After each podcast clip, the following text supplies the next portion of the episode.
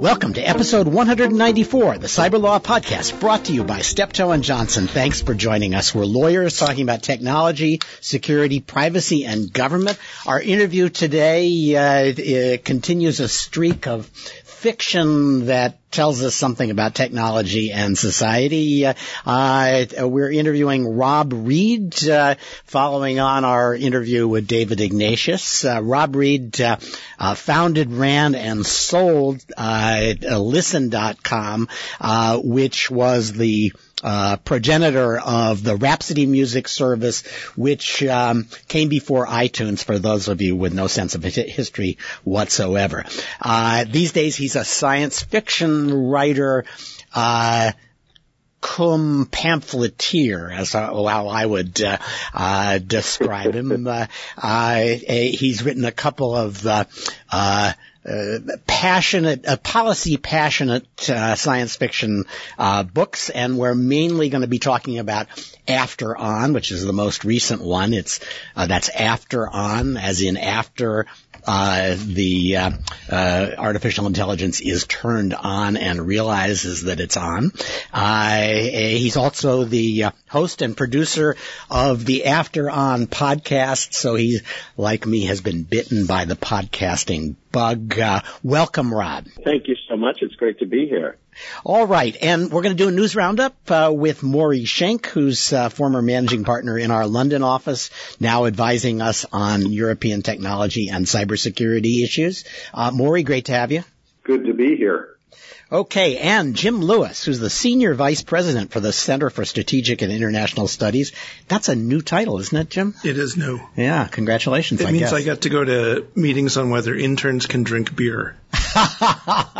oh, and your the, the, new sexual harassment policy will go run by you, right? That's, that's tomorrow. Uh, yes, exactly, exactly. Yeah, well, we'll talk about that. Uh, and I'm Stewart Baker, uh, formerly with NSA and DHS, and holding the record for returning to Steptoe to practice law more times than any other lawyer. Let's get started. I guess we cannot ignore the Uber breach. Uh, for those of you who've been uh, um, uh, consumed by Turkey for a week, even that wouldn't do it. Uber had a breach in which hackers gained access to uh, both driver and uh, rider information uh, about a year ago. Uh, they've been investigating it since. Uh, the story is that they finally got in touch with the hackers, or the hackers got in touch with them. they paid the hackers $100,000, decided to call it a bug bounty program, and asked for an NDA and destruction of the data. but um, the um, effort to figure out exactly how much had been compromised and how uh, just went on and on without a disclosure to the public. Uh, uh, they got a new CEO, uh, Khosrowshahi, uh, uh, replacing uh, Travis Travis Kalanick, and the CEO also knew about this for some months before disclosing it to SoftBank and to the world. Uh, SoftBank, of course, is getting ready to put uh, a substantial amount of money into uh, Uber. Uh, not surprisingly, they are being sued by five or six different attorneys general. They're talking to the FTC, uh, and uh, uh, the European uh, uh, data protection authorities are getting into the act as well. Um, Maury, any surprises here? Well, this this feels like a big thing because it, it smacks of cover up. It seems like uh, Kalanick's group was not going to talk about it, although we don't know that. And Dara uh, Khosrowshahi came out and said that they would. And everybody seems to be investigating it.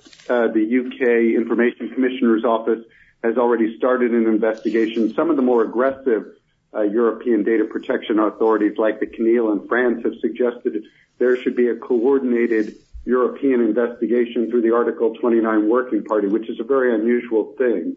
But people seem kind of pissed off. Um, I'm not sure the problem is quite as big under European law as it is in the U.S. because we don't have broad, widespread breach notification yet. Uh, we have security requirements in the Data Protection Directive, but as of right now, breach notification only applies to uh, electronic communication service providers, although will come in later in 2018 under the NIS Directive and GDPR.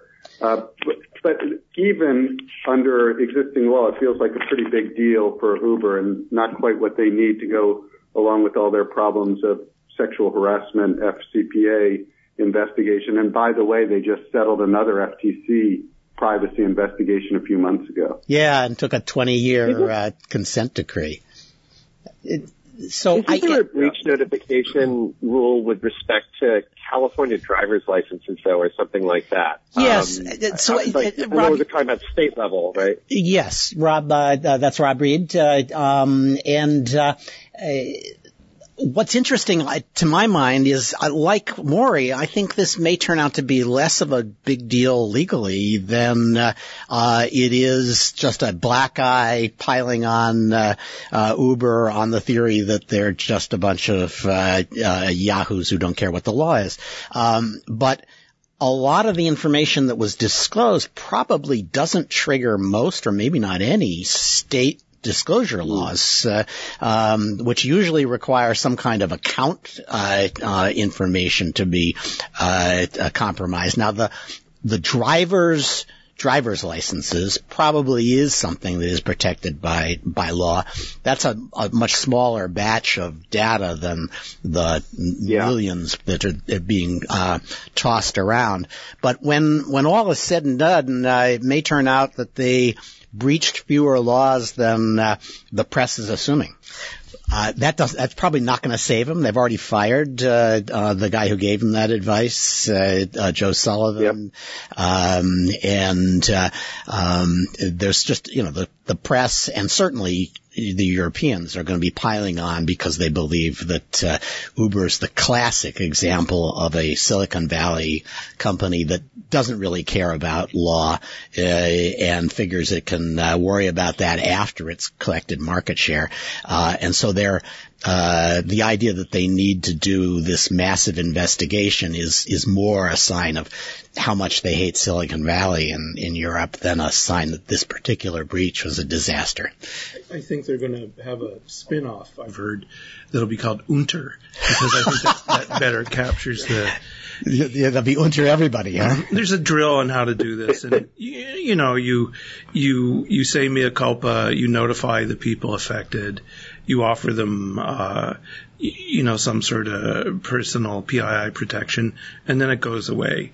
So it's not so much that Uber is uh, Uber may or may not be a firm that has difficulty following the law, but they surely don't know what the drill is in this stuff. I, it's, it. it's very odd. It, it, yeah. I, you know, I, at every stage mm-hmm. there was some justification. You are entitled to do an investigation yeah, sure. to figure out how big the, the, the, the, problem is. You are entitled to have a bug bounty program, but you know this is this and the DJI disaster mm-hmm. where they um, uh, first said yes, you're eligible for the, our bug bounty bounty uh, uh, program, and then said, by the way, we're referring you for prosecution, suggests that you know really bug bounty programs are not for amateurs. You you you really ought yeah. to go to somebody who runs these programs, uh, uh, like Marten Mickos, who we had on the uh, program, uh, because it's so easy to screw up here. Mm-hmm. And that's what they did. They this should have been they fumbled basically, and that's why they're, as in so many other areas, that's why they're in trouble.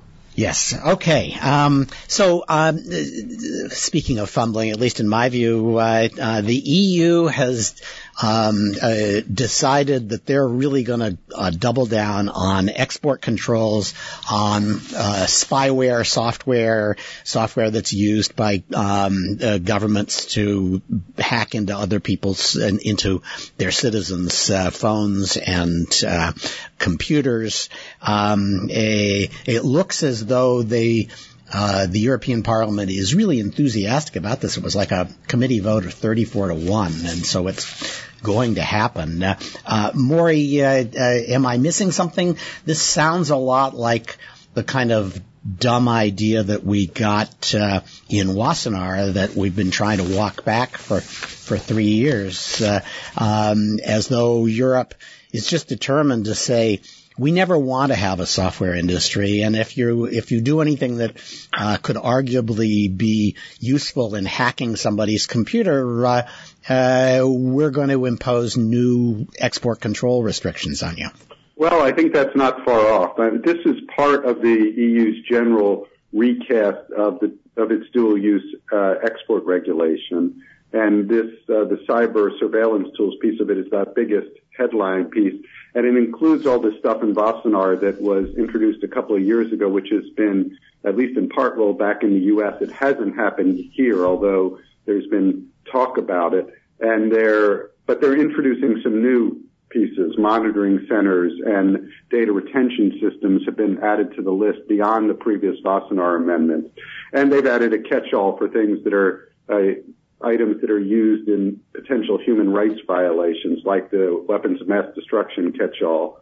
The, the one silver lining I see is that the Parliament has called for a report from the European Commission on the scope of the rules. So hopefully we'll get some guidance because things that are for legitimate trade, like pen testing and digital forensics, can be exported, and hopefully there'll be some useful guidance for European industry um, on how to export it. As you noted, European industry is uh, tech industry is under the pain of a lot of difficult rules like this. Well, this is. This could be worse than than than that because um, even though the U.S. industry tends to dominate cybersecurity, I mean, pen testing. To, to say pen testing is a legitimate tool is certainly true, but there's no tool that is more likely to be misused by governments than pen testing uh, uh, uh, tools. Uh, um, and so finding a way to allow those exports is going to be almost impossible, uh, is my guess. Uh, or there'll be some elaborate reporting and screening of customers. Um, and my guess is that not only will this prevent companies in Europe from getting started, I think it's going to lead to a bunch of U.S. companies that now have cybersecurity research centers in Europe beginning to say, well, we need to make sure that our research is not subject to this requirement or we have to close our European research centers. You know, and it does link back to the well, Uber story in some ways because it's this perception that uh, the people in California uh, don't uh, feel that it's the libertar- cyber libertarianism and the disrespect for the state.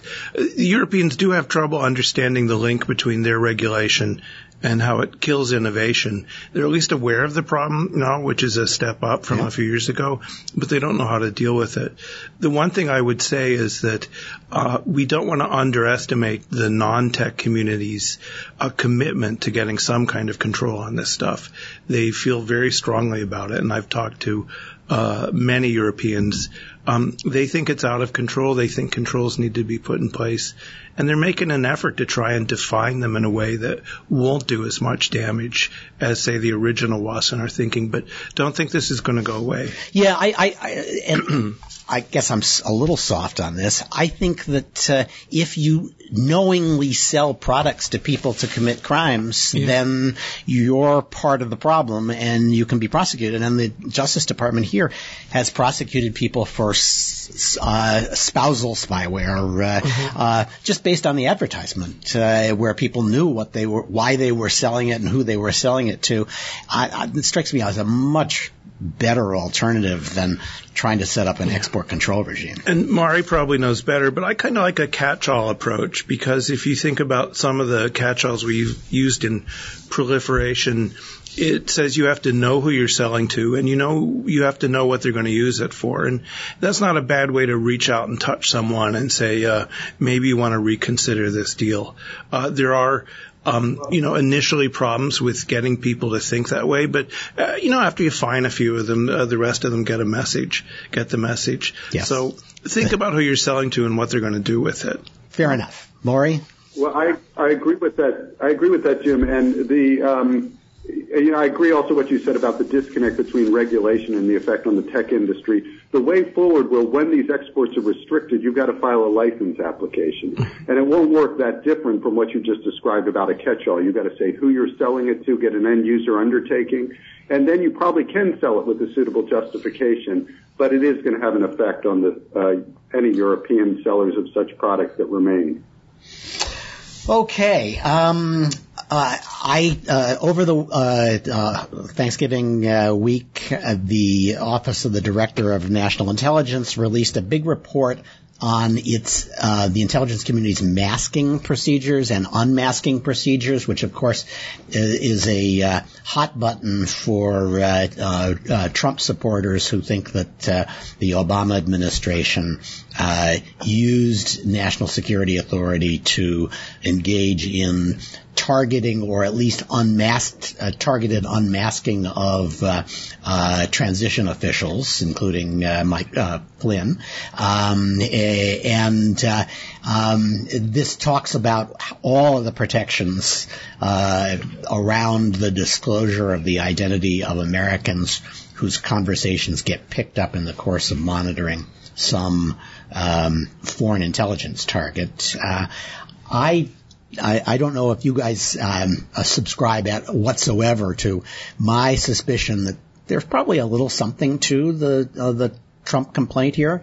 Uh, certainly, from Flynn's point of view, it's uh, it's been a disaster. He has a he has a legitimate conversation with the Russian ambassador, uh, uh, and it is picked up and then leaked uh, along with his name uh, and then he's asked about it, and he doesn't remember, or maybe he lies, one of the two, uh, uh, what he said. Uh, um, but uh, usually, if somebody's going to ask you about that, you'd like to know whether they have a about a phone call you made. That you'd like to know whether they have a transcript of it. Uh, it certainly would make you more cautious in talking about what you said. so I think there's something to be said for the idea that there was an abuse there. Certainly, the leak was an abuse. Um, and I'm struck by the coverage of the Gates procedures, which are a whole special set of rules for when you unmask congressional identities, including congressional staffers.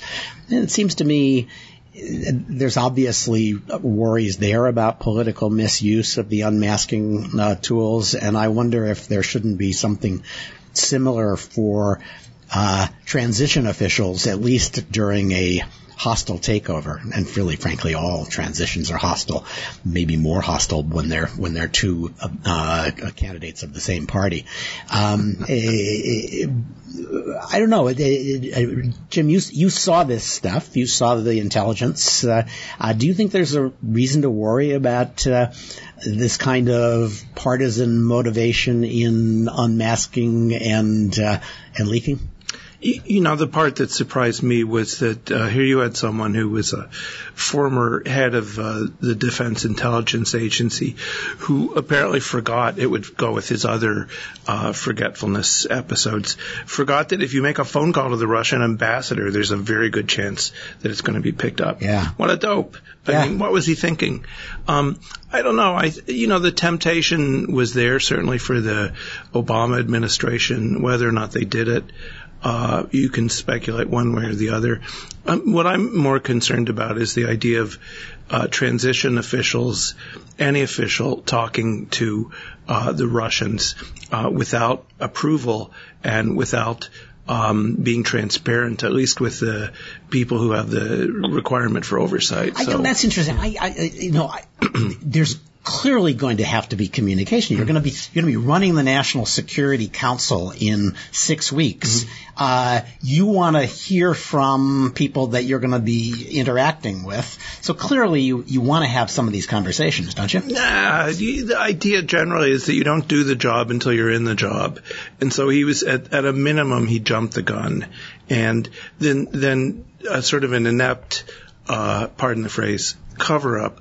Putting aside the motives of the Obama administration, and some Obama officials have said they were deeply concerned by this and thought that there should be greater awareness of the contacts between the Trump uh, transition team and the Russians. So it's legitimate to say, was this political in intent? Uh-huh. They would argue, no, it was national security. Uh, we all do that.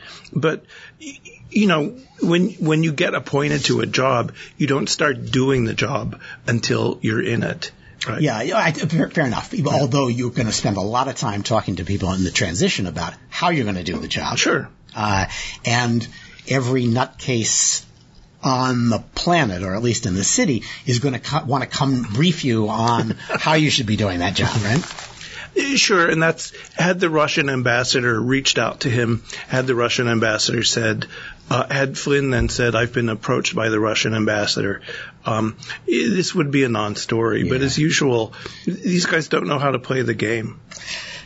Uh, sad but true. Okay. Uh, um, uh, speaking of somebody who does know how to play the game, uh, uh Vladimir Putin is is mirror imaging everything the U.S. government is doing about uh, Russian interference with the election.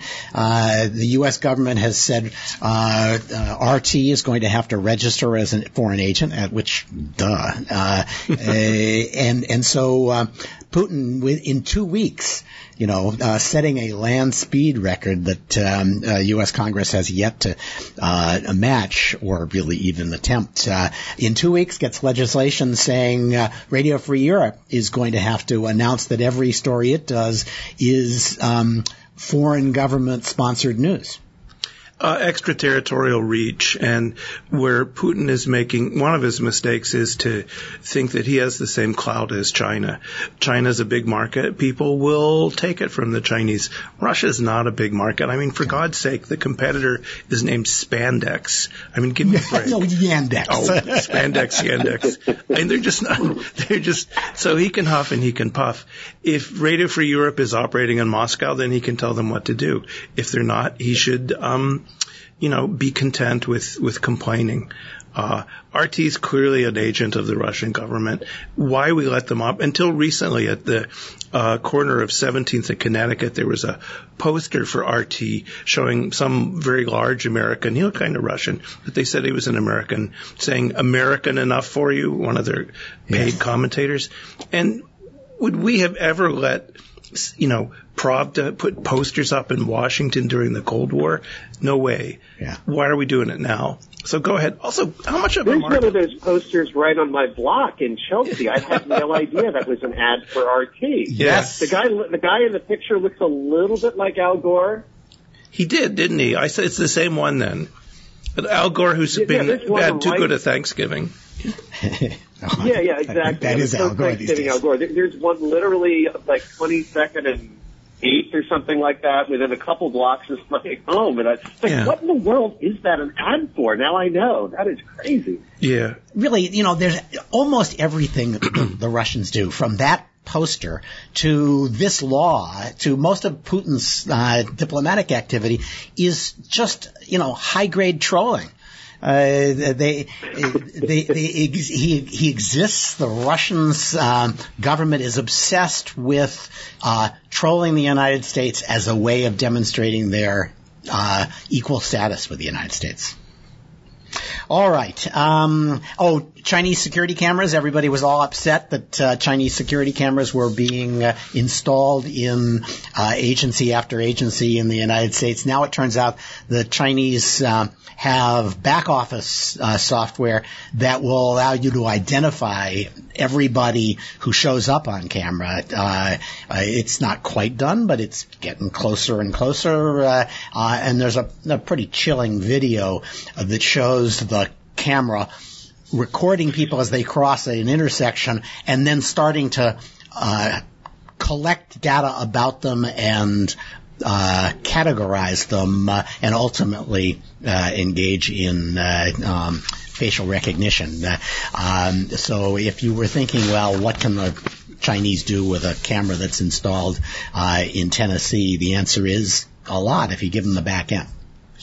One of the lessons that we uh, are seeing again is that the Chinese worried about the political effect of digital technology impose uh, really strict controls or make adjustments to expand their domestic political control, and then they look to extend it to uh, a foreign audience. So they're doing this in China now with the facial recognition program and cameras, and they're just going to apply it to uh, non-Chinese activities, and we probably underestimated the risk of uh, relying on uh, Chinese technology products. Yeah, I think that's probably right, and uh, uh, we were hubristic in assuming that our technology embodied our values and always would. Uh. Hubris? Us?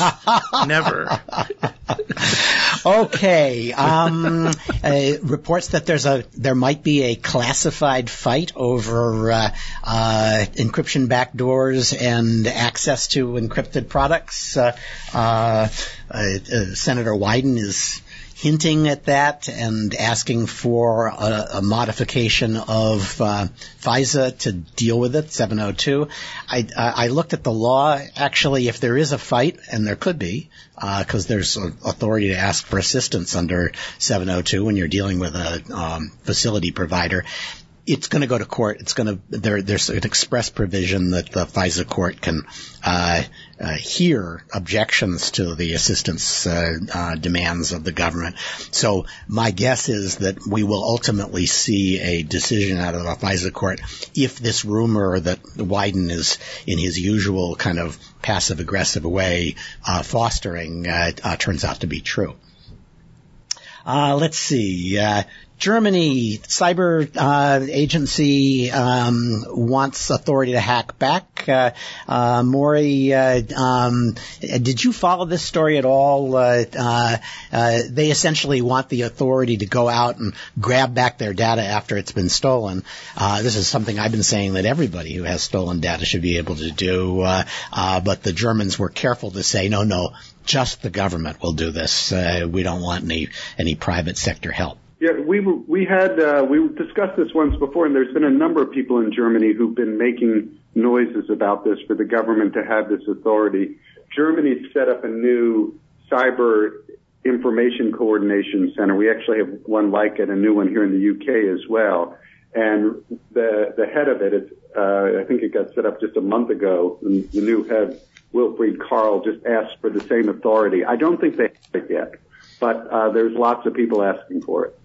That's interesting. Okay, so uh, so this is the same same demand, but a different agency, uh, essentially, or maybe it's just a, uh, a, an agency with a new name. It's, it's like Rizik or something like that, if I remember right.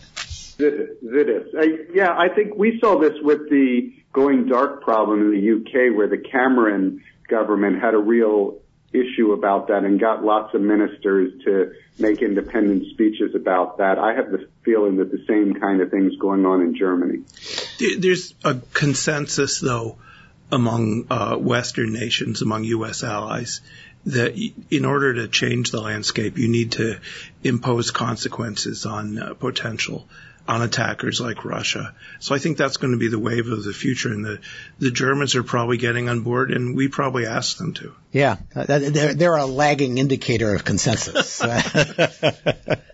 uh, okay, here's the, here's my uh, my candidate for the least um, a consequential pol- policy debate of the last two year uh, two two weeks. Uh, uh, the battle of the bots in FCC comments, uh, uh, where people are looking at the millions, maybe tens of millions of comments that were filed with the FCC electronically, all of which, of course, were were just at best forms generated by individuals saying, yeah, me too, send it for me. Uh, and uh, it appears in many cases Russian bot armies sending in comments, uh, um, and I, I, have to say, you know, these comments were always worthless. Uh, you know, just sending in something says I'm in favor of net neutrality or I'm against net neutrality is, you know, a useless uh, exercise as far as the FCC is concerned. If you don't have a reason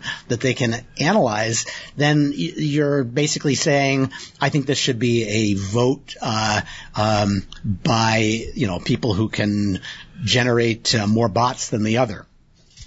So I last week I got to talk to uh, somebody who'd interviewed uh, some of the guys who manage these botnets and clickbaits in, in Eastern Europe and they do quite well.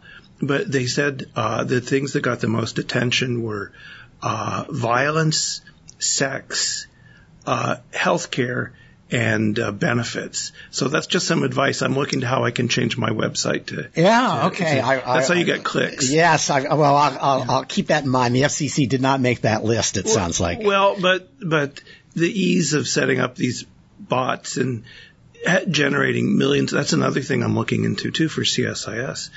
You can generate millions of comments uh, automatically, Right, and the bet my favorite is still the Russian botnets. We had a, a Black Lives Matter Russian botnet and a anti Black Lives Matter Russian botnet, and the two botnets fought with each other, and it triggered out to all these Americans. So just give up the idea that these sort of online surveys are any oh, utility. They're, they're, they're, completely worthless. And, and, and, and now there's a big, you know, big investigations into who's been, uh, uh, uh, who's been misusing the comment process. Uh, uh, it's, it's kind of sad. Uh, last topic, um, before we go to the interview, I just thought this was just too cool to not to point out, even though it has nothing to do with cyber. Uh, if you give a spider a steady diet of graphene laced food, the spider will weave, webs that people can lean on. Uh, it, it, makes their uh, their silk enormously strong. Yeah. Um, so uh, uh you know, uh, with great graphene consumption comes great responsibility, uh, as Spiderman would say. I cannot relate that in any way to the rest of the um, uh, podcast, so I'll just make it my personal uh, uh, indulgence. Okay. All right. Well, it's a great it's a great story for a couple of reasons. One is I've been interviewing a material scientist for my podcast, um, and I happen to know, as of just a few days ago, that already spider silk is stronger than steel to begin with. Um, it's just awfully thin. And what I love about this story is it's like, it's like an eighth grade science project. I mean, normally when you do anything with biology, mean, you could spend many years of a postdoc studying a fragment of the metabolic process, one of a thousand metabolic processes in a liver cell. It'd be pretty productive. And, and, you know, so usually the subtleties are insane. This is just like feed the spider graphene and it makes powerful webs. It's literally like something out of a, of a kids movies out of Hollywood. Yeah, you're but right. It, it, it's a it's a it, it's a 15 year old's idea of a great science yeah. experiment, uh, and it worked. It's it's very cool. Uh, well, that's Rob Reid, uh, who is our uh, uh, interview guest uh, for the day, and. Um, you know, I, I was I was going to I will get to artificial intelligence, but I could not help uh, um, think of your novel uh, when uh, uh Jim said that uh, bots and sex are one of the crucial ways to uh, to sell uh, uh, clicks. Uh, and I thought, you know, the likelihood you can have put FCC and sex in the same uh, uh, sentence or really this, the, the the same universe is is pretty small. Except you managed to do it. You had an FTC commissioner who is on to the abuses of one of these um, social media companies, and the uh, the artificial intelligence behind the social media um, digs deep enough into her past to come up with nude photos and uh, um, uh, some uh, questionable sexual activities and posts them all over the internet uh, um, as a way of achieving its uh, policy goals. Uh, um, eh, so I, that takes us kind of to the artificial intelligence question, which is what after On is, to my mind, mainly about, uh, although there's a lot of other stuff in there.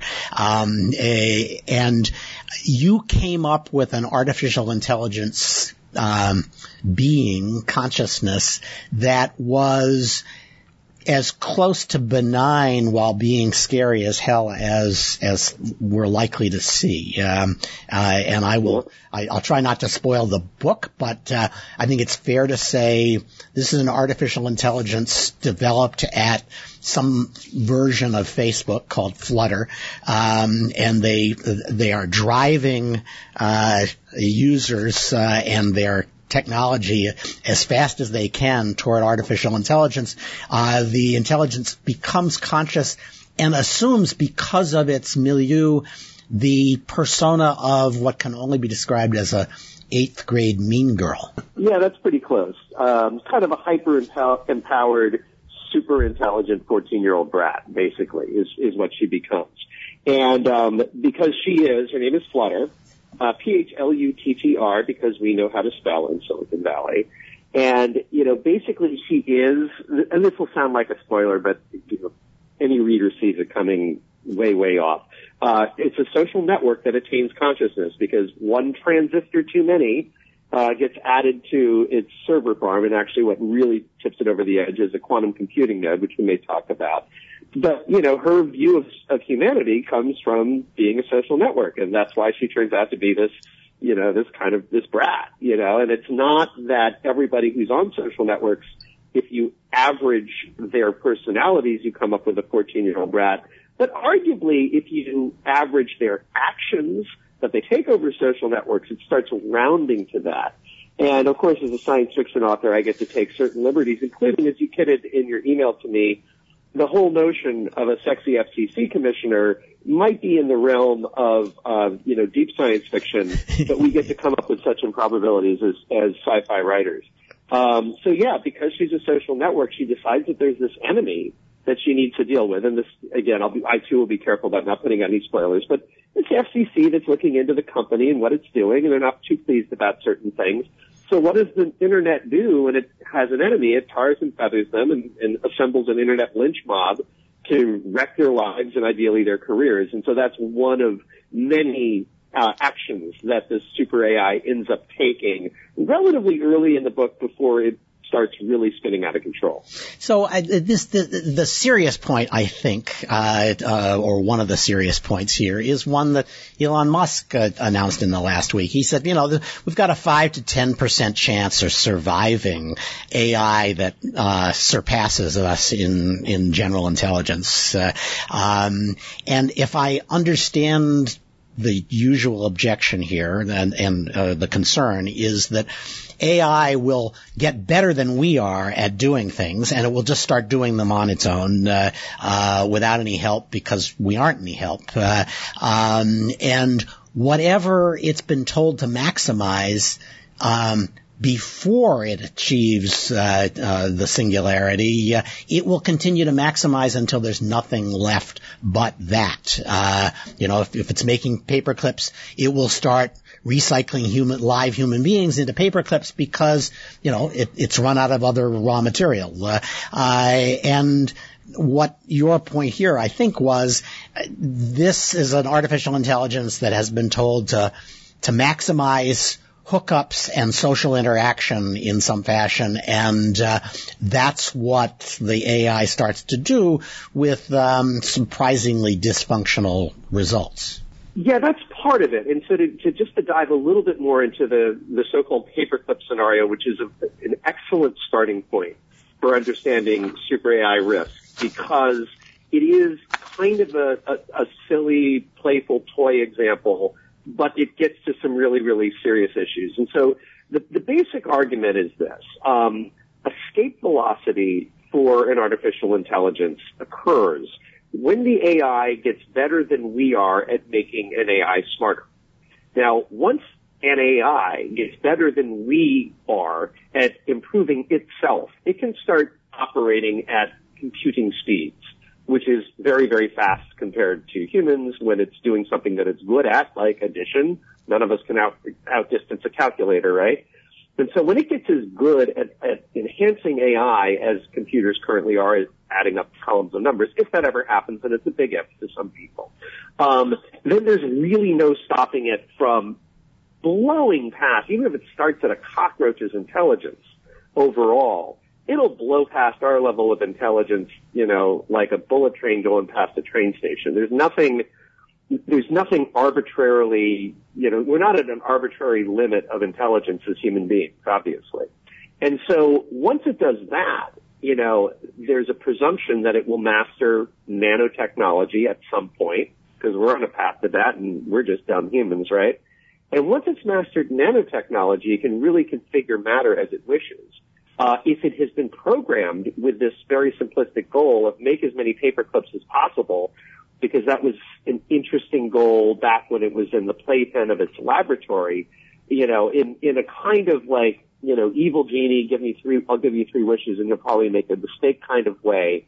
Um, it could continue to make paper clips until there's nothing left of the universe using its nanotechnology, you know, processing capabilities. Now, as a practical matter, we assume something that gets that smart will adopt other goals. So the paperclip example is really kind of a, like I said, a toy example, but what are, what are those other goals? And as folks think about this in a more serious and nuanced way, they pretty quickly conclude that no matter what the objective of this AI, and let's just assume it has some objective, it will always want to be smarter because that's what it's great at, and the smarter you are, the more capable you get. You get better and better at nanotech. You get better and better at finding ways around the physical laws of the universe. And so there's a fear that it'll basically, rather than turning all of creation into paper clips, it might turn it into basically a computing substrate. Um, and the, the term that's used, I don't know who conjured it, is computronium, which is a notional substance that is just incredibly good at computing. It's incredibly dense. It's as fast as it is physically possible to compute. And if you turn the entire planet into computronium, boy, are you smart. Next thing you do, you turn the solar system into computronium and then the galaxy into computronium and limitations just melt away in front of you.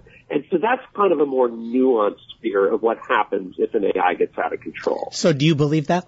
I think it's a major risk um, because the, it's just sort of um, what moral status would we have to this digital entity? Um, it could very rapidly be as smart in relation to us as we are to bacteria. And, you know, we don't go out of our way to exterminate bacteria or field mice or nematodes or whatever lower order of life you want to consider. Um, and in fact, you know, as things get more mammalian and more like us, we're very disinclined to harm that thing. But man, if somebody wants to put up a McMansion in, you know, an empty field, and that is going to result in the extermination of untold hundreds or thousands of field mice, that's not even going to cross the owner's mind or the builder's mind or anything else. And so I feel less concerned about a Terminator scenario than one in which this thing becomes so intelligent in relation to us, we kind of end up with a moral status of bacteria. I know you might say, well, it won't it feel a certain obligation to us because it's descended from us and isn't that something? Well, we're kind of descended from bacteria, right? So uh, nematodes, you know, it, that doesn't really affect our thinking. So it's, it's highly plausible. It's very unlikely that it would kill us for sport, uh, or kill us out of malevolence as we see in Terminator. It's much more likely that we'll just become incidental to its goals, whatever they are. Um, the other possibility is that we, you know, we get into the, the genie with the three wishes, and we, we foresee this as some very smart people, including Elon Musk, are foreseeing this and are trying to engineer a way around it decades before it wakes up, hopefully. Maybe we program it to do something that we think would be great, like, well, make us happy. Make humans, your goal should be to make not paper clips, but humans happy. And then it could come up with a solution that would basically we become these husks with brains drowning in dopamine and really no individuality left. Yes. What if we say, do what's ethical? Well, it might say, well, look at the way, you know, every con- conscious uh, system has equal moral standing. And look at the way these humans treat all the farm animals and everything else on Earth. The ethical thing is to exterminate them. Uh, or maybe we're just wired by evolutionary psychology or human nature, you know, whatever you want to say, to generally be dissatisfied most of the time because that's how we survive in a tough environment. And maybe this thing concludes that like, God, these humans are just miserable by nature. The ethical thing would be to exterminate them because any human life in- includes more suffering than joy on the balance. I don't know if that's true, but let's say the, this is, this is a, a, a moral superintelligence and it comes to a conclusion that is inaccessible to our puny minds. It really truly the ethical thing is just to put these people out of their misery. In all of these cases, we just can't, we, we can neither inhabit its mind any more than a bacteria can try to understand what it could be us, and we certainly can't veto its decisions because of the presumptive physical superpowers that it would have. So there, there's always two questions that I always think about when I, whenever I see Elon Musk. Uh, the first question is, and we talked about this a little bit, and we in earlier, is that we're we're in a what they call a uh, a contentious international environment where we have competitors. Yeah. So the internet is fragmenting. You're going to have a Chinese internet, a European internet, maybe a Russian internet, although it'll be made out of wood, uh, and you know a North American internet. So so how do we know we aren't going to have multiple we are assuming a single AI entity. And we'll have contending. We're going to have contend. So my AI will fight with your AI. Well, and actually, uh, you know, there's, uh, Rob has talked to, talks Yeah, about this in the yeah. book. He's, he says it looks as though whoever gets there first. Their first job, it's sort of like being a uh, the son of the sultan uh, when the sultan dies in the Yeah. Ottoman Empire. Your first job is to kill all the other sons. The other model is, of course, the airplane, which is somebody figures out you can use airplanes, and within a couple years, everybody has airplanes, and they'll do whatever it takes. And the, the part I wonder about too is, um, th- there's an assumption that we're going to be uh, forgetful enough not to build in the dreaded kill switch. And I think that when you think of uh, nuclear weapons, lots of safeguards on use, dual dual control, dual, dual key launch, uh, specific codes. The only reason we, well, never mind. I was going to tell a President North Korea joke. In any case, um, so I think one, how do we know there's going to be a single one? It's more likely to be contending national AIs of different qualities. Doesn't that make almost guarantee that what they're optimizing for is attacking something else? We don't know, um, but you're going to have a new tool, and countries will decide how to use it. And the the, the theory that the tool will escape control somehow, it, it just it's kind of hard to believe. I mean, if nothing else, just design it so there's a if you don't like kill switch, think of there's an electrical plug somewhere. You just yank it out of the wall and say, "Screw you, Yeah. AI." Yeah. Yeah. I, So a couple, a couple answers to that. The, the, the, the worried response to, well, won't somebody else just make one five years later? Is, you know, again, let's think about uh, exponential growth and exponential improvement.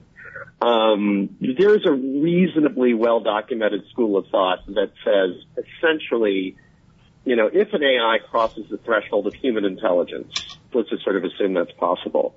Um, it could be at a level that is, you know, orders of magnitude beyond human intelligence in a matter of hours, possibly days, outside scenario, maybe weeks, but not five years.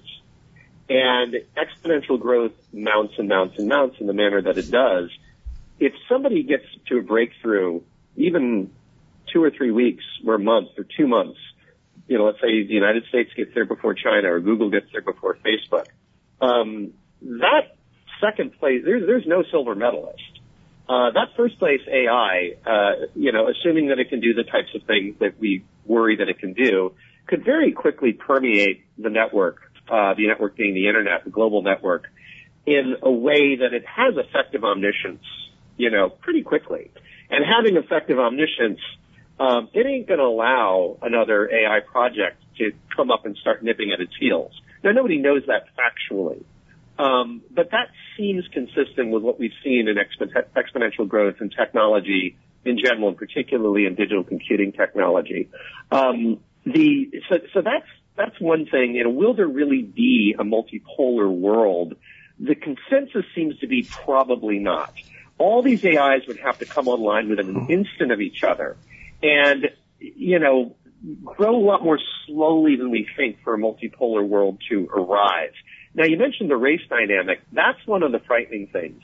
There are a lot of people, Elon has actually put an enormous amount of money, many, many millions of dollars into what's called AI safety, you know, trying to prevent these kind of runaway reactions from happening. And a lot of other smart people are thinking very hard about this. Um, the trouble is when you get into a race dynamic, uh, you end up uh, throwing away safety in the interests of speed. And so if uh, China is putting a huge amount of money into AI research right now, a vast amount, and into quantum computing research, and a lot of other things that, you know, us civilians know very little about, and maybe even the government knows very little about.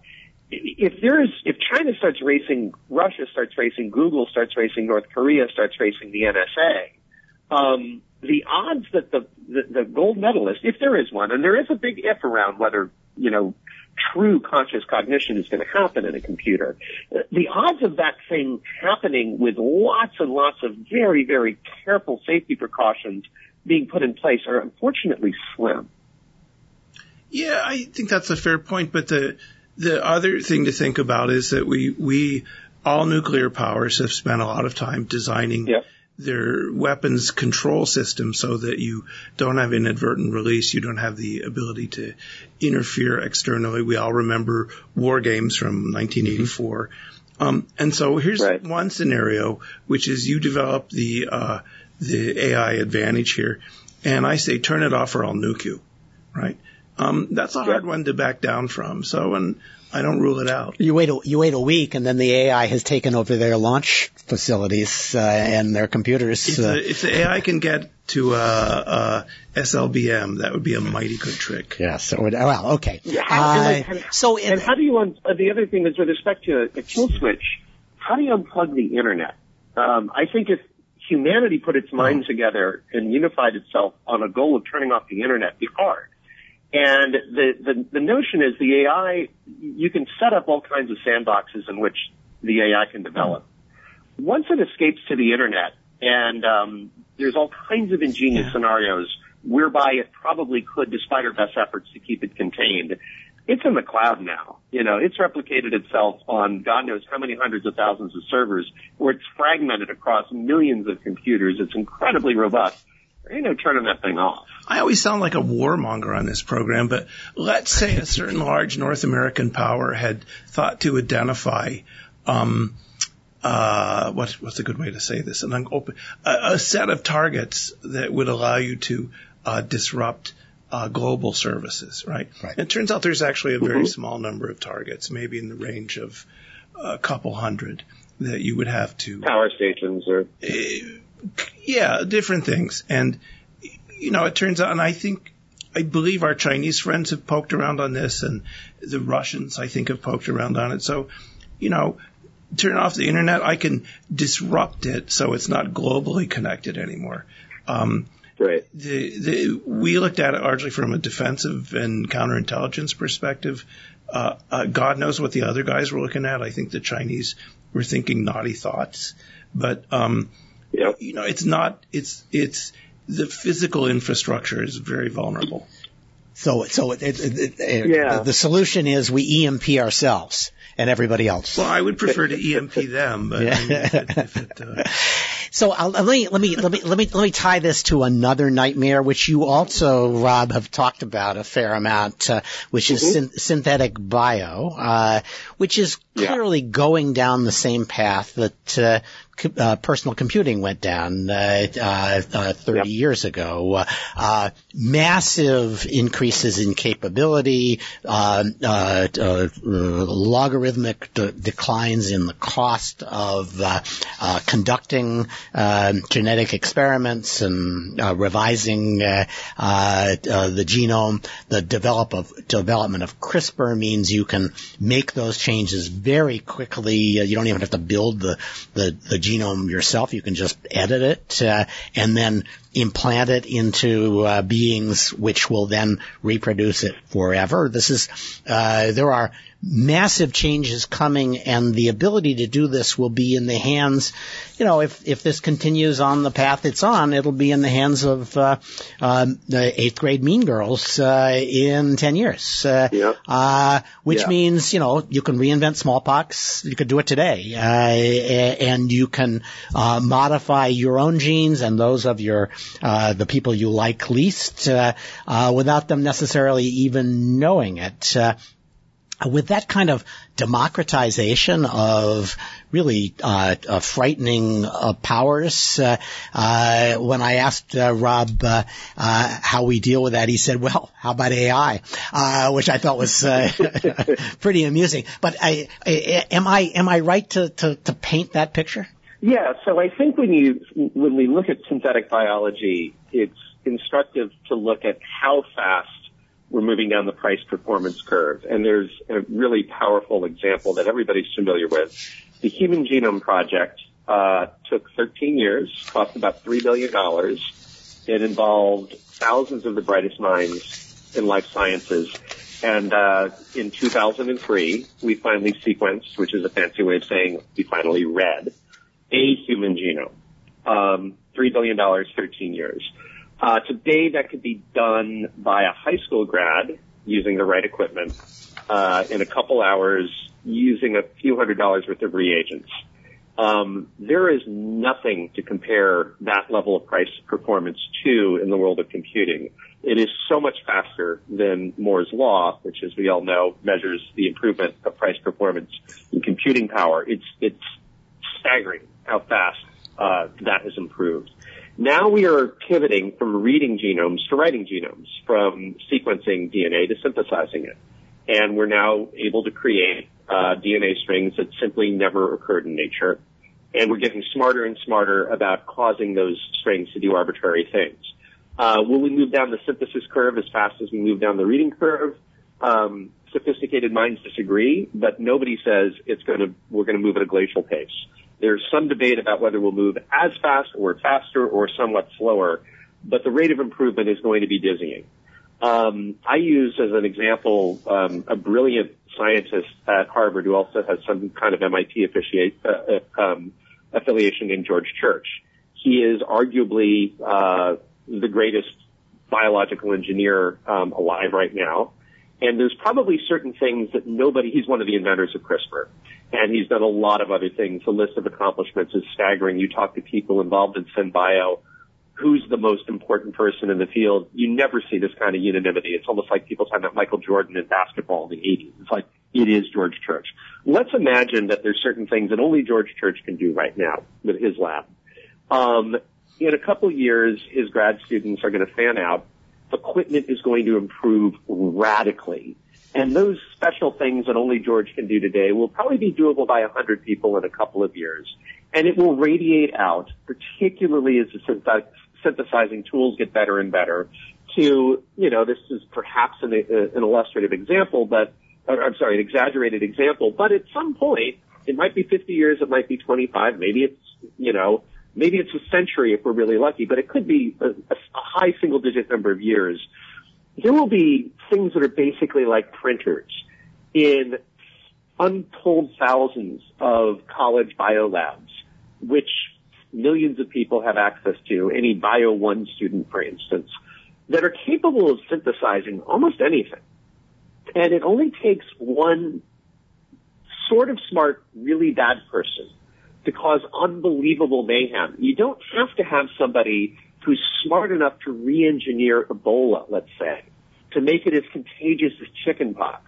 The reason we don't worry about Ebola as much as we might is it's pretty hard to get. It, it's not very transmissible. But you give it the transmissibility of, of a common cold or chicken pox, and you have something that could exterminate hundreds of millions of people, right?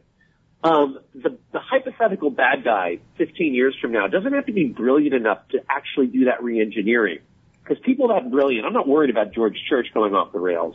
That person just has to be smart enough to access a file where some brilliant good guy actually created that DNA sequence for a doctoral thesis seven years ago.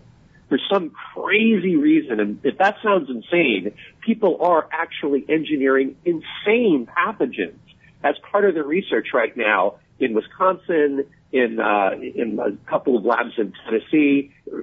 Good guys with good motivations and reasonable reasons are are creating horrifying things. And once that data gets out there, we're talking about a few kilobytes of data. You know, this modification to hypothetical modification to the Ebola code, you know, could be a lot less than the data that's in your last selfie. That data travels and then suddenly a million people have access to a print button. And a certain percentage, a tiny percentage of those people happen to be feeling suicidal today. And we've a million suicides worldwide uh, every year on average crosses socioeconomic lines, uh, cultural lines, religious lines. A certain number of people are suicidal today. And a tiny fraction of those people want to take as many people with them as possible. And if that person has a knife, which is what they usually have in China, it takes a couple dozen uh, crazy school slaughterings to get up to like, you know, a record setting machine gun slaughtering in the United States. Technology matters. If that person has an airplane, like the Germanwings pilot, then that one person can kill hundreds or thousands of people. If that person has this hypothetical print button, they can wreak all kinds of havoc. And I don't know how you keep an eye on millions of people ranging from, you know, depressed high school kids all the way up to George Church. How do you make sure none of those people do something awful when it becomes trivial easy, to do it. And I think that's something we're going to have to figure out as a society real fast. So, Price to- improvement let- let curve me- terrifyingly fast. Let me ask you about that because it is terrifying. Uh, and Yeah. my impression is that the academic community that is driving this uh, is in complete denial.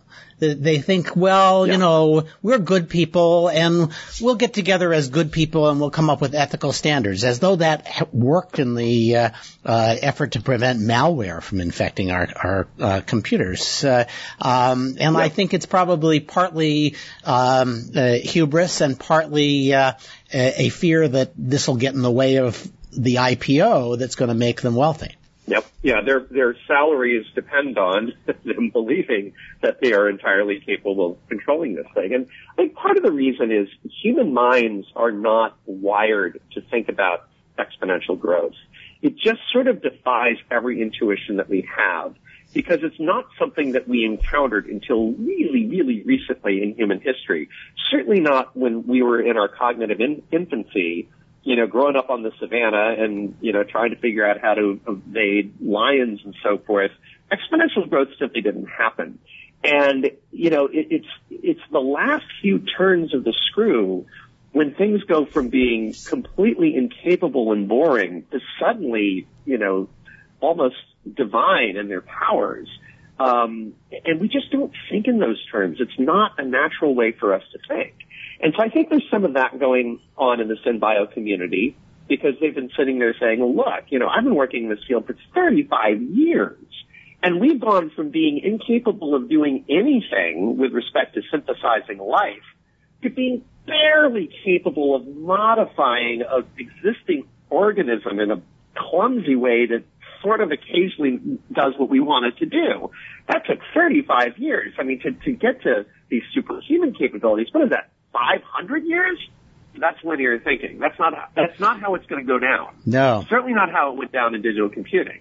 And, and so I think that's part of it is that people who have been statement been in this business forever and ever and ever, you know, and, and, and just nothing think the progress has been glacial from their standpoint. Um, I think if you went to a computer networking conference in 1992, um, you know, the internet's been around since the 60s. People have been working hard on networking for a very, very long time. It's 1992. It's not ancient. Well, it's pretty recent, right? You know, Clinton's in the office. It's modern times. And you talk to the hundred smartest people at that conference and said, what are the odds that most Americans will be on the internet, not on AOL, not on the internet in 25 years? Everybody would have said zero because nobody saw that exponential mounting coming. Similarly, I was at a, a genomics conference uh, a week and a half ago at the Broad Institute up in Boston, and really nobody thought that everybody would have their genome spread, say, in 10 years. That, you know, people would be doing synthetic biology in high school classrooms in 10 years. It just, it, it defies common sense by today's standards. yeah. So I, I, I apologize to all the civil libertarians who listen to listen to Stewart's podcast. Both of them. but yeah, they they they're both going to be upset because the the way to deal with this is to have strong institutions for intelligence and law enforcement, with of course the appropriate oversight. Blah blah blah. Um, that use the new technologies, including artificial intelligence and data analytics, for expanded surveillance, and then to have both the authority and the will to take action against these potential actors. So I can manage this risk for you. You may have to rethink how we approach civil liberties in the future. And I, that's Yep. been a theme mm-hmm. through all your podcasts is Yep. we all agree on civil liberties, but we need to think a little bit differently about them in a digital environment. So I, and, and Another scary guy, who cares? There, there is some great uh, musing about uh, privacy in After On, uh, and uh, we aren't going to have time to, to do that. I do want to ask you, though, uh, Rob, uh, uh, you're clearly in love with the life of the mind and uh, the future of technology and a bunch of different technologies. Uh, uh, you've got uh, you're writing science fiction novels and you're podcasting. Uh, um, uh, how do you support yourself? Well, actually, um, I've gotten to the point where writing brings in um, a somewhat respectable income because Okay. Random House is my publisher and they put some muscle behind the books. Um, and, uh, you know, my background, as was mentioned at the top of the, the show, is I, I, I founded an online music service, which was really the first Spotify. It's called Rhapsody. It's still out there. They renamed it Napster, which is a terrible irony. Oh yeah, I Uh, remember Napster that. Napster was a piracy, industrial grade piracy service back in the day. And we were the first company to get full catalog licenses from all the major record labels and so forth. And I did okayish uh, by Silicon Valley standards when I sold that company, uh, maybe even barely okayish by Silicon Valley standards. Uh, but that was fine. That was enough for me because I am much more interested in creativity and the life of the mind, as you said. And I do continue uh, to do some uh, to be involved in the tech industry. I do a certain amount of uh, uh, investing in very early stage companies, and sometimes that works out in a way that that is pretty useful. Uh, but you know, Random House pays me, which is nice, and um, we're working. I've got a, a very very senior TV producer uh, who I'm working very closely on with to turn After On into a TV series, and we've we've come pretty far. Uh, both CBS Studios and the CW Network um, have in varying ways bought into our project, and we're pushing that forward. We'll see what happens with that.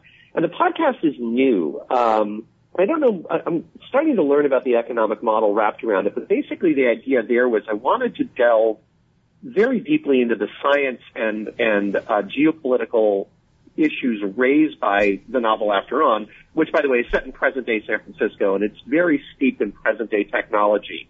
And there's just a couple tiny little tweaks, like the sexy FCC commissioner that I, I use my science fiction license for. So it's very, very based in the reality that we inhabit. And I wanted to dive into synthetic biology, quantum computing, um, AI risk, uh, nihilistic terrorism is a major, major factor. I, I, um, long story, but I was a Fulbright scholar in Cairo right, after I graduated college. I still speak pretty good Arabic. That's something that has worried and obsessed me for decades, um, since well before 9/11.